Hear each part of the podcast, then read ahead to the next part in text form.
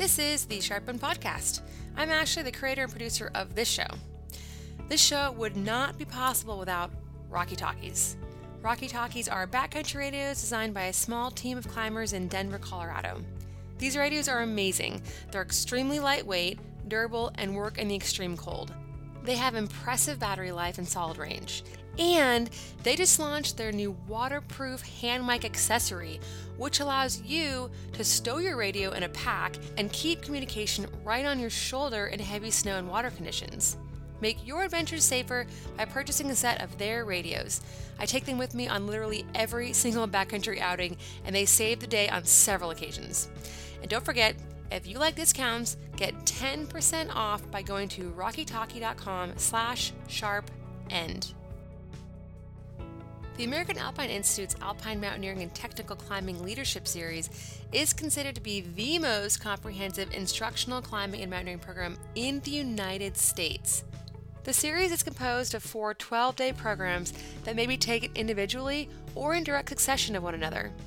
Participants learn the art of alpinism by developing skills in rock climbing, glacier mountaineering, and ice climbing in Washington's rugged Cascade Mountains.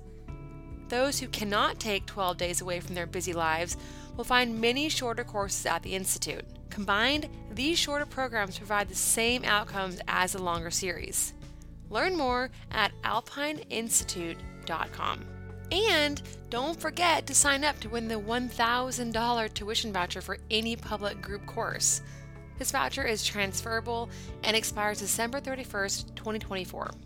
To sign up, visit my website at thesharpendpodcast.com and enter the giveaway right on the homepage. Drawing is May 15th. On June 3rd, 2020, two good friends, Kat and Amy, set out to climb the North Twin Sister in the North Cascades in Washington state. They had a beautiful weather window, and they went for it.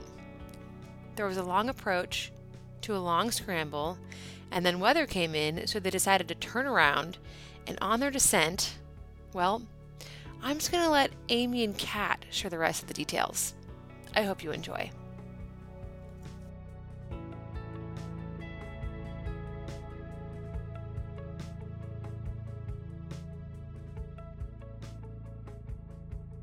My name's Amy, uh, Amy Zamora. I am a uh, third year graduate student in a PhD program at Harvard University. I am, I guess, a climber, a skier, and a runner and a mountaineer in addition to that. Um, and I'm 26 years old. So, what are you going to school for? Uh, I'm getting my PhD in systems biology, um, which to most people doesn't really mean much. So, I, I study antibiotic resistance in bacteria. Wow, that sounds fascinating. Yeah, Thank you. I, I love it. Thank you. and what about you, Kat? Uh, so I'm Kat Cormier Jones. I'm actually originally Canadian, but I live in Seattle, moved here about four years ago. And I am a trauma ICU nurse. And I, uh, I guess I'm a climber, skier, a um, little bit of a mountaineer. Trauma ICU nurse. I bet you see some crazy things come through the ER. uh, yeah, luckily I did not end up where I work, but I, yeah, we we get some pretty fun stories up up there. And so, how did you two meet? Oh, we met through a mutual friend. So I was really into running when I used to live in Seattle, and he introduced me to his girlfriend, and his girlfriend was Kat's roommate, and that's how we ended up meeting. Okay, cool, mm-hmm. nice. And you have shared um, shared interests of the outdoors. Yeah, I think we one of the first things we did together was um, Amy and I always really liked scrambling. So I think the first thing that she and I did was we did a scramble up Vesper Peak, uh, which is a pretty cool little hike um, in Washington here. Mm-hmm. Cool. And what are we going to talk about today? Yeah. So um, early, I guess earlier that week, Amy had brought forward this objective of scrambling the North Twin. Um, she and I both really like scrambling, and she was just kind of newer to climbing and getting a taste for climbing outdoors. So I said, yeah, absolutely. Let's, this looks fantastic. It's beautiful. get this amazing view and some fun climbing on what's supposed to be some of the best like sticky rock that you can find anywhere. Um, and we had a pretty good weather window. It looked like it was going to be partially sunny that day. And so I said, yeah, let's go for it. Partially sunny so, in Seattle or in, in Washington, huh? in in January of all months too. So yeah. Um, yeah, so we got all of our trip data. We found a bunch of trip reports from previous years. I got a GPX track, found found a route that we could follow. Um, everything looked like it was fairly non-technical, like class three to class four scrambling. Uh, no ropes needed for a rappel. You, everything said that you could safely down climb for this particular approach that we were doing. And all you really needed were uh, to bring a pair of bikes because it's there's a uh, logging gate about what was it like three or four miles from the trailhead I think it was six. was it actually six miles? It was oh six. That's right. It was a long. It was a long walk in. Um, so we, it every trip report said to bring bikes and just stash them at the trailhead because that was really the slog of the day is just walking up this Forest Service road for six miles. So if you could bike, you could cut your time pretty quickly, and then on your way out, it's just downhill. So you just ride your bikes out, and in like 30 minutes, you're done. So we had our bags full of all our gear, ice axes, micro spikes, bike helmets. well, I think we just brought our climbing helmets, but yeah, and then we drove up to the trailhead or drove up to this gate, parked our uh, car, and got out. And that's when we unfortunately realized that one of the bikes, uh, the inner tube was uh, popped. Oh, no. Actually, oh, yeah, no. so we couldn't actually ride the bikes uphill, but the bikes were the bikes were sturdy enough that we could still ride them downhill. So we're like, okay, well let's still bring them with us because at least it'll make our exit nice and fast, especially since we'll be tired. So we were walking along at a pretty good clip with our bikes in hand. Um, and the it was a little bit cloudier than we had been anticipating. Uh, so, but we could still see little pockets of blue sky, pockets of sun peeking out. So we were just enjoying this lovely little Forest Service walk. Uh, we could see the North Twin like up in front of us. Basically, it ended up taking us a fair amount of time to get up there. Obviously, we hadn't budgeted for walking uh, six the six miles so we get to the trailhead, stash our bikes, and we're like, all right, so it looks like we're only a half mile from the start of the scramble. The actual trail itself is pretty short. So we're like, maybe if we can get up there really quickly, we'll still be able to make our turnaround time. And so we start onto this trail and it's we are post holing to our knees on every single step. Oh no. the snow was so soft. It hadn't been packed down at all and it was it had been a bit warmer the week leading up to this, so everything was melting out. And so we're post holing just every single step to our knees for a quarter mile. I think it took us almost an hour to just go that quarter mile. And so we got to the top of it to where you basically just walk across a snowfield and then you're at the scramble and we just looked at the clock and we're like we're not making the summit. That took us way too long. Um, so we kind of reassessed and we said well we're here. The weather's still nice. We're now still just a quarter we're just a quarter mile across the snowfield to where the scramble starts. Let's just go get as high as we get have a little bit of fun and then we'll come down at the turnaround time.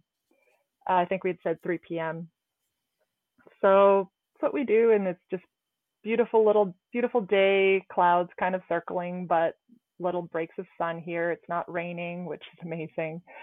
Um, the snowfield walk was fine. It was definitely fairly steep at certain points. Um, it's a traverse. So we had our ice axes out, just ready to self arrest if we had to. Um, but it went smoothly and we started scrambling. And the rock was everything that we had hoped it would be. It was super sticky, nice, fairly easy scrambling. And we found every so often we would get a, ever so slightly off route. Uh, and every whenever we did, it quickly became like a lot steeper, a lot more exposed, borderline fifth class. So we'd have to backtrack a couple steps and go back to where we were and reassess what route we were looking, reassess where we were trying to go up for, uh, up to. And this happened a few more times and we were getting a little higher up and then the clouds just kind of started circling around us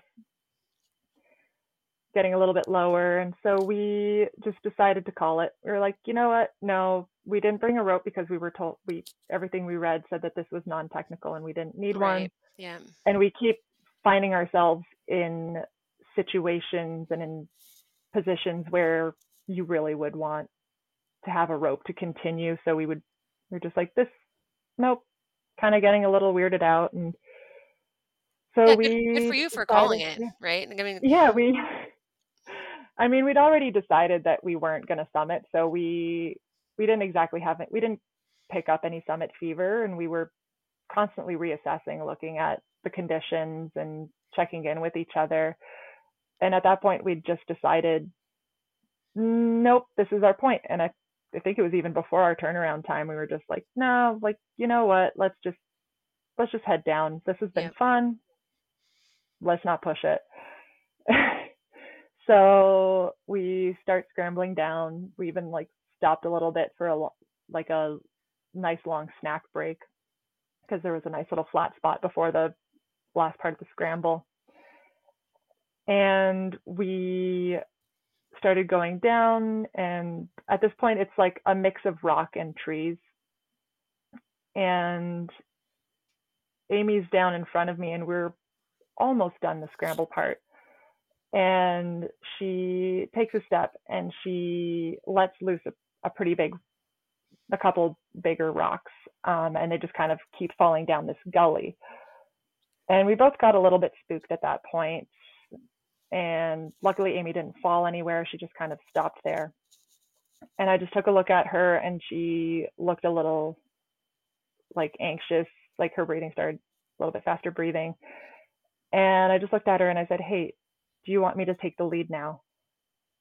Since I'm I was a more experienced climber, I said I think I can probably like find a little better route for us to go down and then I can suss out whether I think a move is going to be too difficult for you or if it's a little too sketch. I just had more experience judging that. So she agrees. We trade spots, so I take the lead.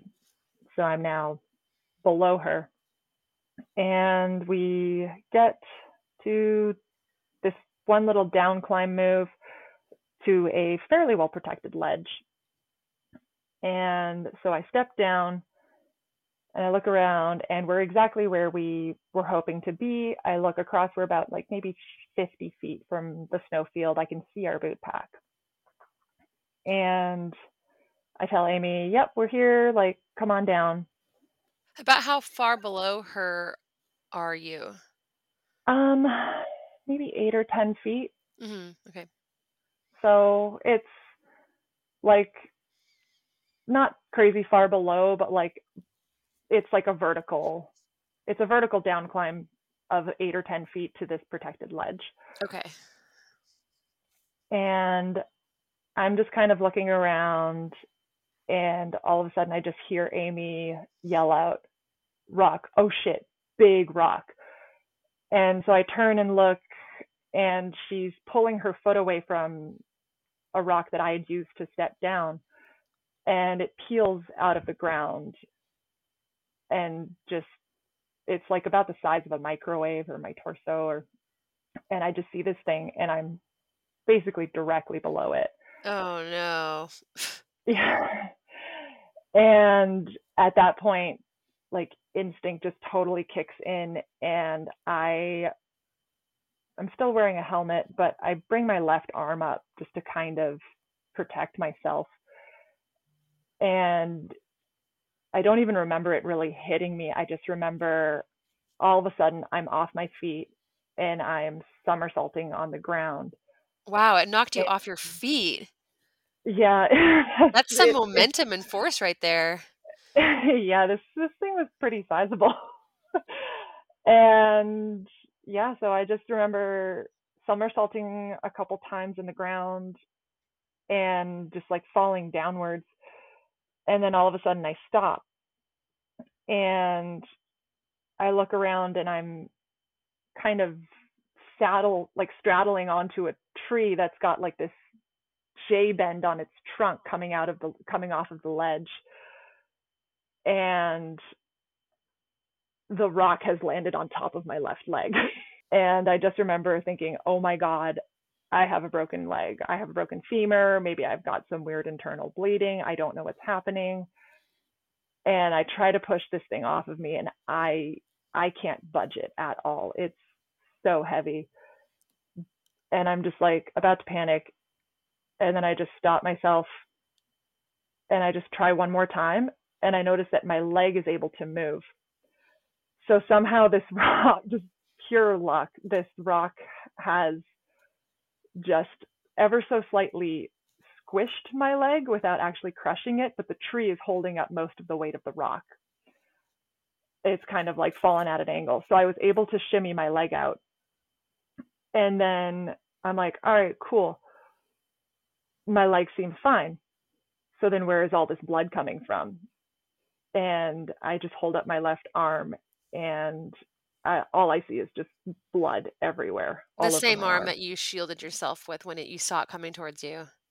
Yeah, yeah.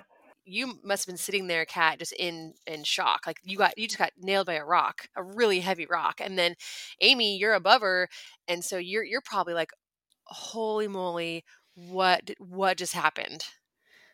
Well, I would say so. All the areas that we were getting into where it was almost fifth class were where I, like Kat had said, like I was quite a bit more um, uncomfortable than she was, which is why I mm-hmm. ended up letting her take the lead. Yeah. Um, but yeah, Amy was always Amy has more experience on technical snow travel, um, and at that point, I had more experience on technical rock. You're a good pair. You're, you're a great pair. um, so, Amy, what were you thinking in that moment when you know you, you know you screamed rock big rock and then you see this thing hurtling towards her. What were you thinking in those moments? You know it there's never really a moment when you really think about what it's going to feel like when you think someone's going to die. Um i thought when i saw that rock heading towards Kat that i had essentially lost a friend. Um it was probably one of the scariest moments of my life. Um, yeah. Mostly because, you know, I did everything possible to try and mitigate that risk, right? Like I had let the more experienced partner of the two of us go first so that she could like make the moves and then I did exactly what she did and even mm-hmm. at that point you know the rock still came loose mm-hmm. and so when I was watching this rock heading towards Kat, all I could think was, "Oh my god, what are we gonna do?" And and just this huge emotional wave of like, almost like a lot of guilt immediately in the moment of like I just did that, like I just hurt her, like, and was just really overwhelmed thinking about like just the implications of that rock moving under my foot and, the situation at hand. Um, and you know, the second I saw that she was okay, it was sort of a wave of relief, but then it kind of went into a, a sort of panic mode of like, oh my God, what have I done? And so I remember immediately after Kat had gotten the rock off of her, she looked at me and I just started obsessively apologizing, being like, "Oh my god, I'm so sorry. I'm so sorry. I'm yeah. so sorry. I'm so sorry." And she looks at me and she's like, "Amy, just shut up and help me." She's like, "Just shut up." she's like, "It's fine. Let's go." and yeah. And so I came down to her and immediately we sort of went into into this mode of like let's let's take care of what we can right and i think this is part of a mentality that i have sometimes when in the mountains which is like if things are a little bit consequential or like a little bit scary you kind of pack away emotions and tuck them away for a second and deal with what's at hand. Um, and so that's really i think once i had my initial panic kat really helped snap me into that mode of like okay let's take care of what we can. Mm-hmm. and so yeah we immediately took out our med kits, which both of us had. Oh, and, good for you ladies. Oh, yeah, absolutely. and we started digging for what we needed. And so the first thing that she wanted was a triangle bandage, which was the one thing we, of course, did not have. um, Do you mind if I interject here? Yeah, absolutely.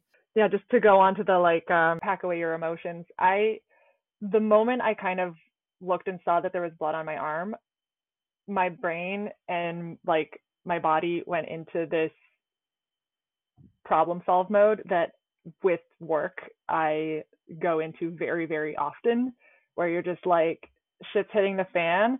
There's no time or space for panic. Just figure out what you need to do. And so it became this very like robotic, here's what I need, like checklist in my mind. What what's working, what's not, what do I need to get? Um, and I think I've fall into that very very naturally just from work. And then yeah with amy coming down and just apologizing and i just saw this panic and i was like this needs to stop right now. I just yeah i just told her to shut up. And i was like go into my backpack grab the medic bag and pull out this this and this for me. And then yeah i was like do we have a triangle bandage? And you didn't. No. no, we didn't. So yeah, we looked around and uh, and Amy's like, I don't. What what can we do? And at this point, I was like, holding a bunch of gauze around my my arm. Um, I was. You were actively bleeding, bleeding still. Yeah, I mm-hmm. ended up grabbing a ski strap just to kind of help add a little bit of pressure to stop the bleeding and we'd use like every bit of gauze that I had in my medic bag, which was actually quite a bit. Um, basically, I we were still on this ledge and we weren't far from the snowfield, but I still needed to get off this ledge because I was like, this is a little dicey, and we're very very close to a very very safe spot. But I found I couldn't let go of my every time I brought my hand down, I couldn't hold it up on its own, and every time it went down, it was just excruciating pain. So I was like, I need something to hold my arm up so that I can actually use my right hand to help me get off this ledge because it was still a little like you could easily walk off of it with three points of contact, but I was like, I do need the three points of contact to get off this ledge. And so I was like, we need a we need some sort of sling. And we don't have a triangle bandage. So I'm like, we have the scissors in the kit, right? And Amy goes, yeah. And I'm like, okay, let's, what can we cut up to make a sling? And Amy literally takes the shirt off her back.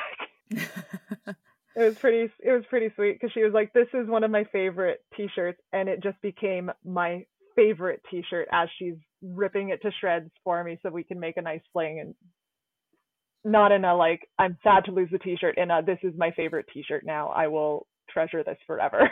And did you feel like once you improvised that sling, do you feel like it actually gave you some some quality support of your arm? It did. Yeah, that's it I just needed my arm to be kind of held more upright. It just helped with the pain a lot yeah. enough that I could think clearly enough to be like, okay, let's get off this ledge. Yep. And so with that I was able to take my take my backpack off and hand it to Amy and just basically just kind of walk through this brushy, scrambly ledge and then just sit on the one patch of flat, dry dirt before the snowfield started that was I'm like, this is nice and open and we're right beside where the boot pack is, so anyone should be able to pretty easily find us. And I'm not sitting on snow. so so what had ended up happening next was I think once Kat got settled, I was starting to think in my brain about how we could possibly call for help. So at the time, both Kat and I were not carrying satellite phones, but on the way up, I had noticed that we had cell service on some sections of the ridge. That's so smart that you like paid attention to that. That's super important. Yeah. And so when I looked at my phone, we just so happened to be in a small patch where we did have a little bit of cell service. Our backup plan, if we didn't, was going to be she was going to walk to where we knew she had had service. Yeah. Because we were in a, a fairly like okay area and we figured that like if we didn't go back up the way that we just came from because there were a couple different ways to climb around then we should have been fine i should have been fine to find a, a spot with reception um, mm-hmm. um, but after calling 911, they had immediately asked for my coordinates. And because I'm an avid user of Gaia GPS. Yeah, um, me too. yeah, which is where Kat and I had actually stored our GPX tracks.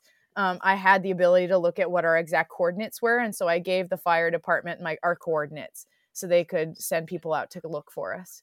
Um, and then after that uh, i let kat i let kat call her partner to essentially tell him what had happened um, so that somebody knew where we were and mm-hmm. like that you know shit had gone wrong and that we were working on it. Um, and then i got a notification that they were sending the helicopters out and we could hear them uh, after a, probably i want to say like an hour.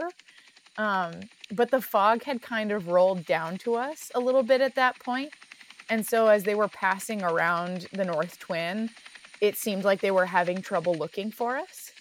Um, there were like two separate helicopters that were flying around, um, which we later found out that it was the Department of Homeland Security as well as uh, as um, naval uh, helicopters that were looking for us. Oh, that's interesting. Yeah, yeah, yeah. So, so, we were yeah, go ahead. We were actually so close to the Canadian border at this point. Um, that the fire department sent out, uh, I guess, some sort of message to the to DHS, and so it was DHS helicopters uh, that were just scouting to see where we were, and to us it looked like, well, the clouds are getting low, and we can hear these helicopters, and we can like time to time see them, but they're not coming to us. So we are like, can they not see us? Are the clouds too? Is the cloud cover getting too low? Uh, but it's because they're not rest. They weren't rescue helicopters. They were just scouting for us. And all of a sudden, after maybe only about an hour and a half, it was actually they were very very fast to get to us, which was impressive. I was like ready to. we were getting ready to like spend the night out. Um, about, about what time is this happening? Like, what time did, did you start hearing the helicopter rotors? I, I feel like so. The accident happened around like three or four. I re- I feel like I got. I feel like I was eh, getting the the helicopters got to us probably around like five thirty or 6 mm-hmm. I was gonna say I think the official report has that you were picked up at like 6 mm-hmm. Yeah, yeah, so we're looking at these helicopters kind of losing a little bit of hope because we're like, why aren't they coming to us? why aren't they coming for us? And then all of a sudden, I just hear this like really like deep chunk chunk chunk, and I'm like looking off into the distance where the sound is coming, and I see this bright orange helicopter. It turned out to be a Black Hawk, and I look at it and I just get so excited. I think um, I think what also helped was definitely that uh, we were even more prepared. I feel like because we also had a space blanket with us, um, which we actually ended up using to flag down the helicopters in case they actually couldn't see us.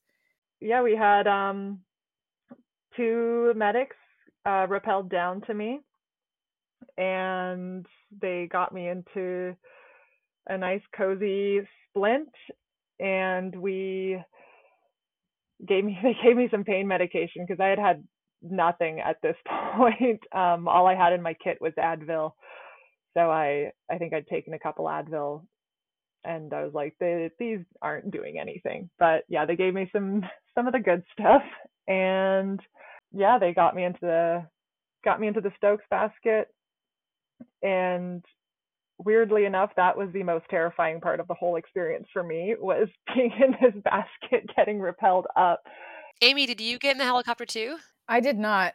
Um, so they had actually sent a foot team up to go and get us in case the helicopters couldn't find us, uh, which was made up of the Whatcom County Fire Department volunteers. And so I ended up hiking out with uh, one of the volunteers, mostly because I needed to get my car from the trailhead. Right, and your bikes.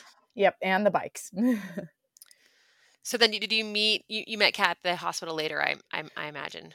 Yeah, so I had ended up driving back, and by the time I had made it back to Seattle, um, I had contacted her partner, and Kat was out cold in the hospital, so I ended up visiting the next day. Mm-hmm. What were the lessons that you both learned from this incident? Well, I think first and foremost, I think it's pretty obvious that the two of us were prepared. Um, and I think that that made the situation a lot better than it could have been.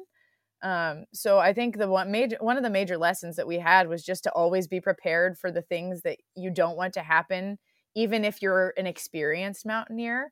So it's regardless of your ability level, um, because obviously like shit happens to everybody yeah um and like we had made we had done all the right things right we decided to forego our original plan we set a time to turn around we stopped pushing once we realized that conditions weren't right and like we were very cognizant of the conditions around us but you know it, the rock still came out from under my foot even after kat had put her foot on it and her full body weight on it first and so you know, we had everything to be prepared in case somebody got hurt. We had enough food and snacks to be prepared to stay the night.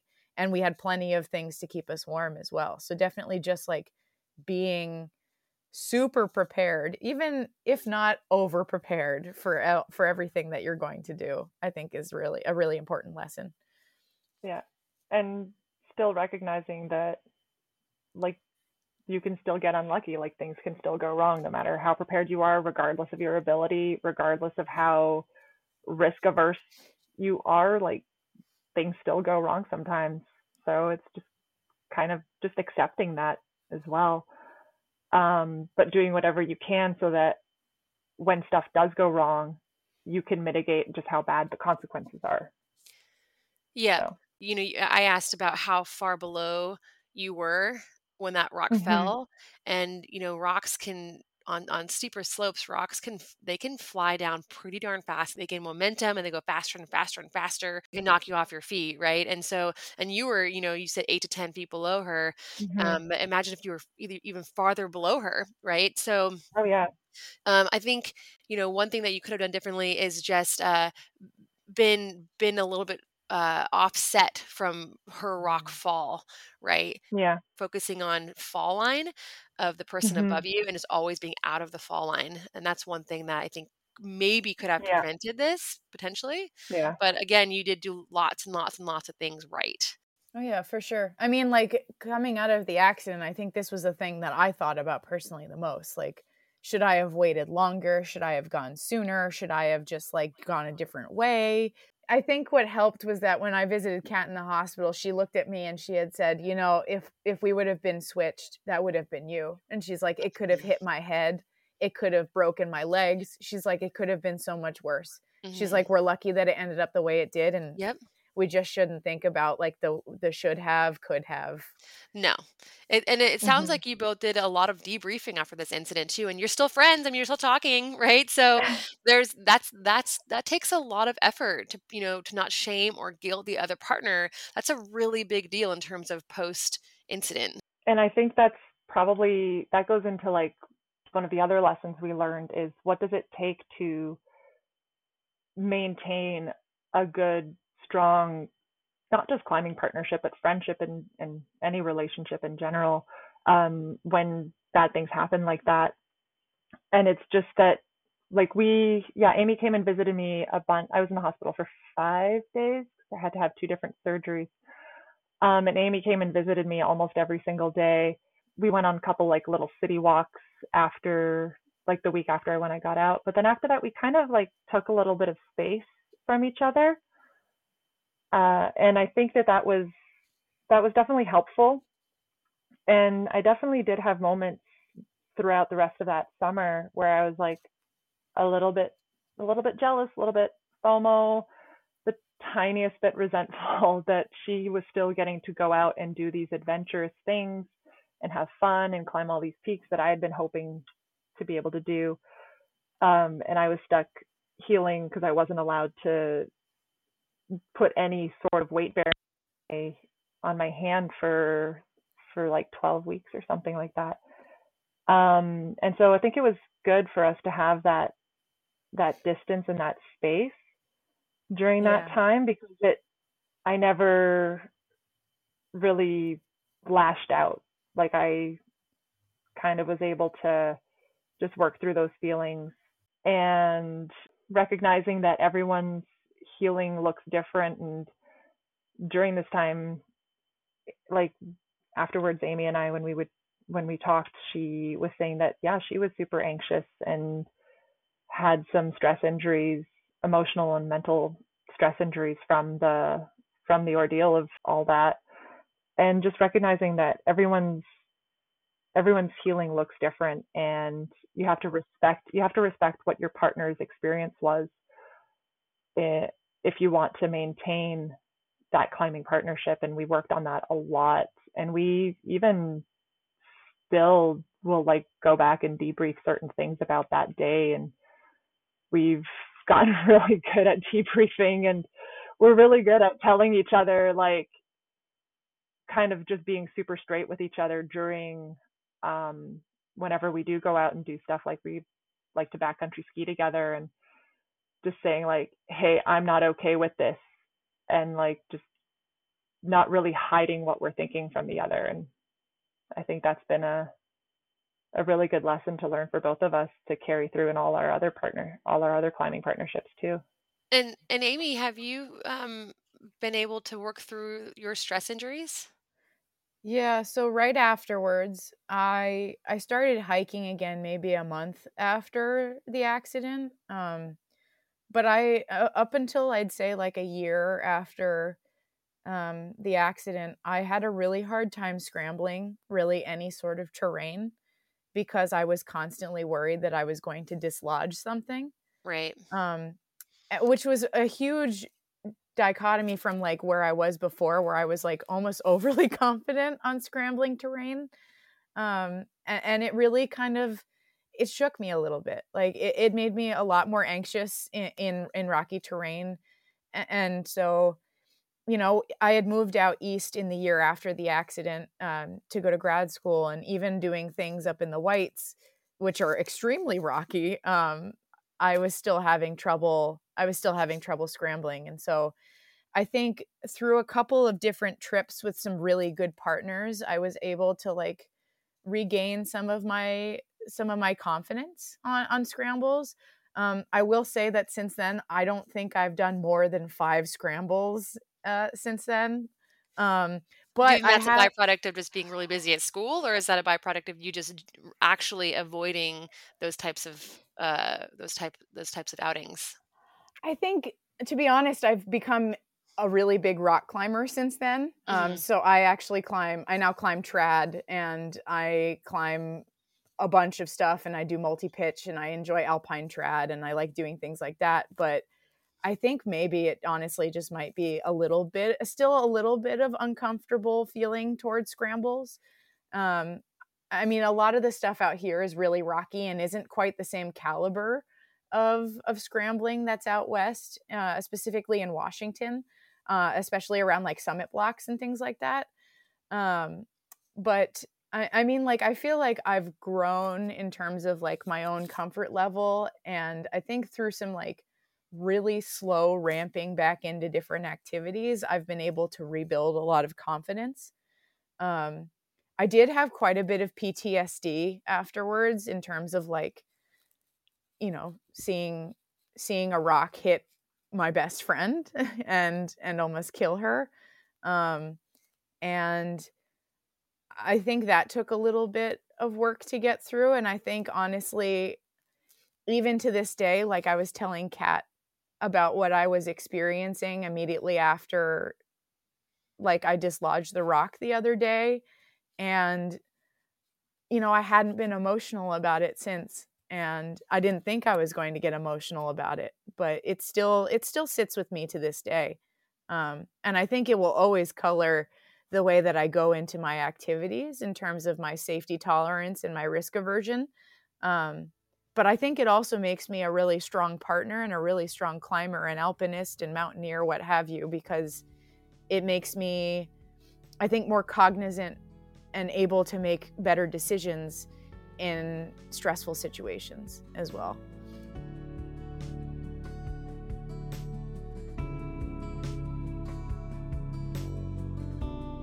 Almost exactly one year later, after this accident, Amy and Katherine got together and went trad climbing in Leavenworth, Washington to do some 5'5, 5'6 crack climbing. They're both pretty nervous and anxious, but they pushed through their fears and came out learning a lot together as a result. They're both still very good friends, and Amy is even one of Katherine's bridesmaids for her up and coming wedding. Show your support for the Sharp End podcast by donating on PayPal or becoming a Patreon member today. Thank you to Rocky Talkies and the American Alpine Institute for supporting my show, and thank you to the American Alpine Club for believing in my podcast mission. The American Alpine Club podcast is unearthing the climbers you need to hear from, with episodes that dive into the life of search and rescue teams or explore the crucial role of climbing for the mountain troops during World War II. The AAC podcast is covering the history, policy, climbing education, and culture that matters most to climbers. Meet the climbers who's climbed 10,000 pitches in Eldo, or the USA team athlete who believes ice climbing is the most human form of climbing. You can find the American Alpine Club podcast on Spotify, SoundCloud, or Apple Podcast. Check it out. And as always, remember, play hard and be smart.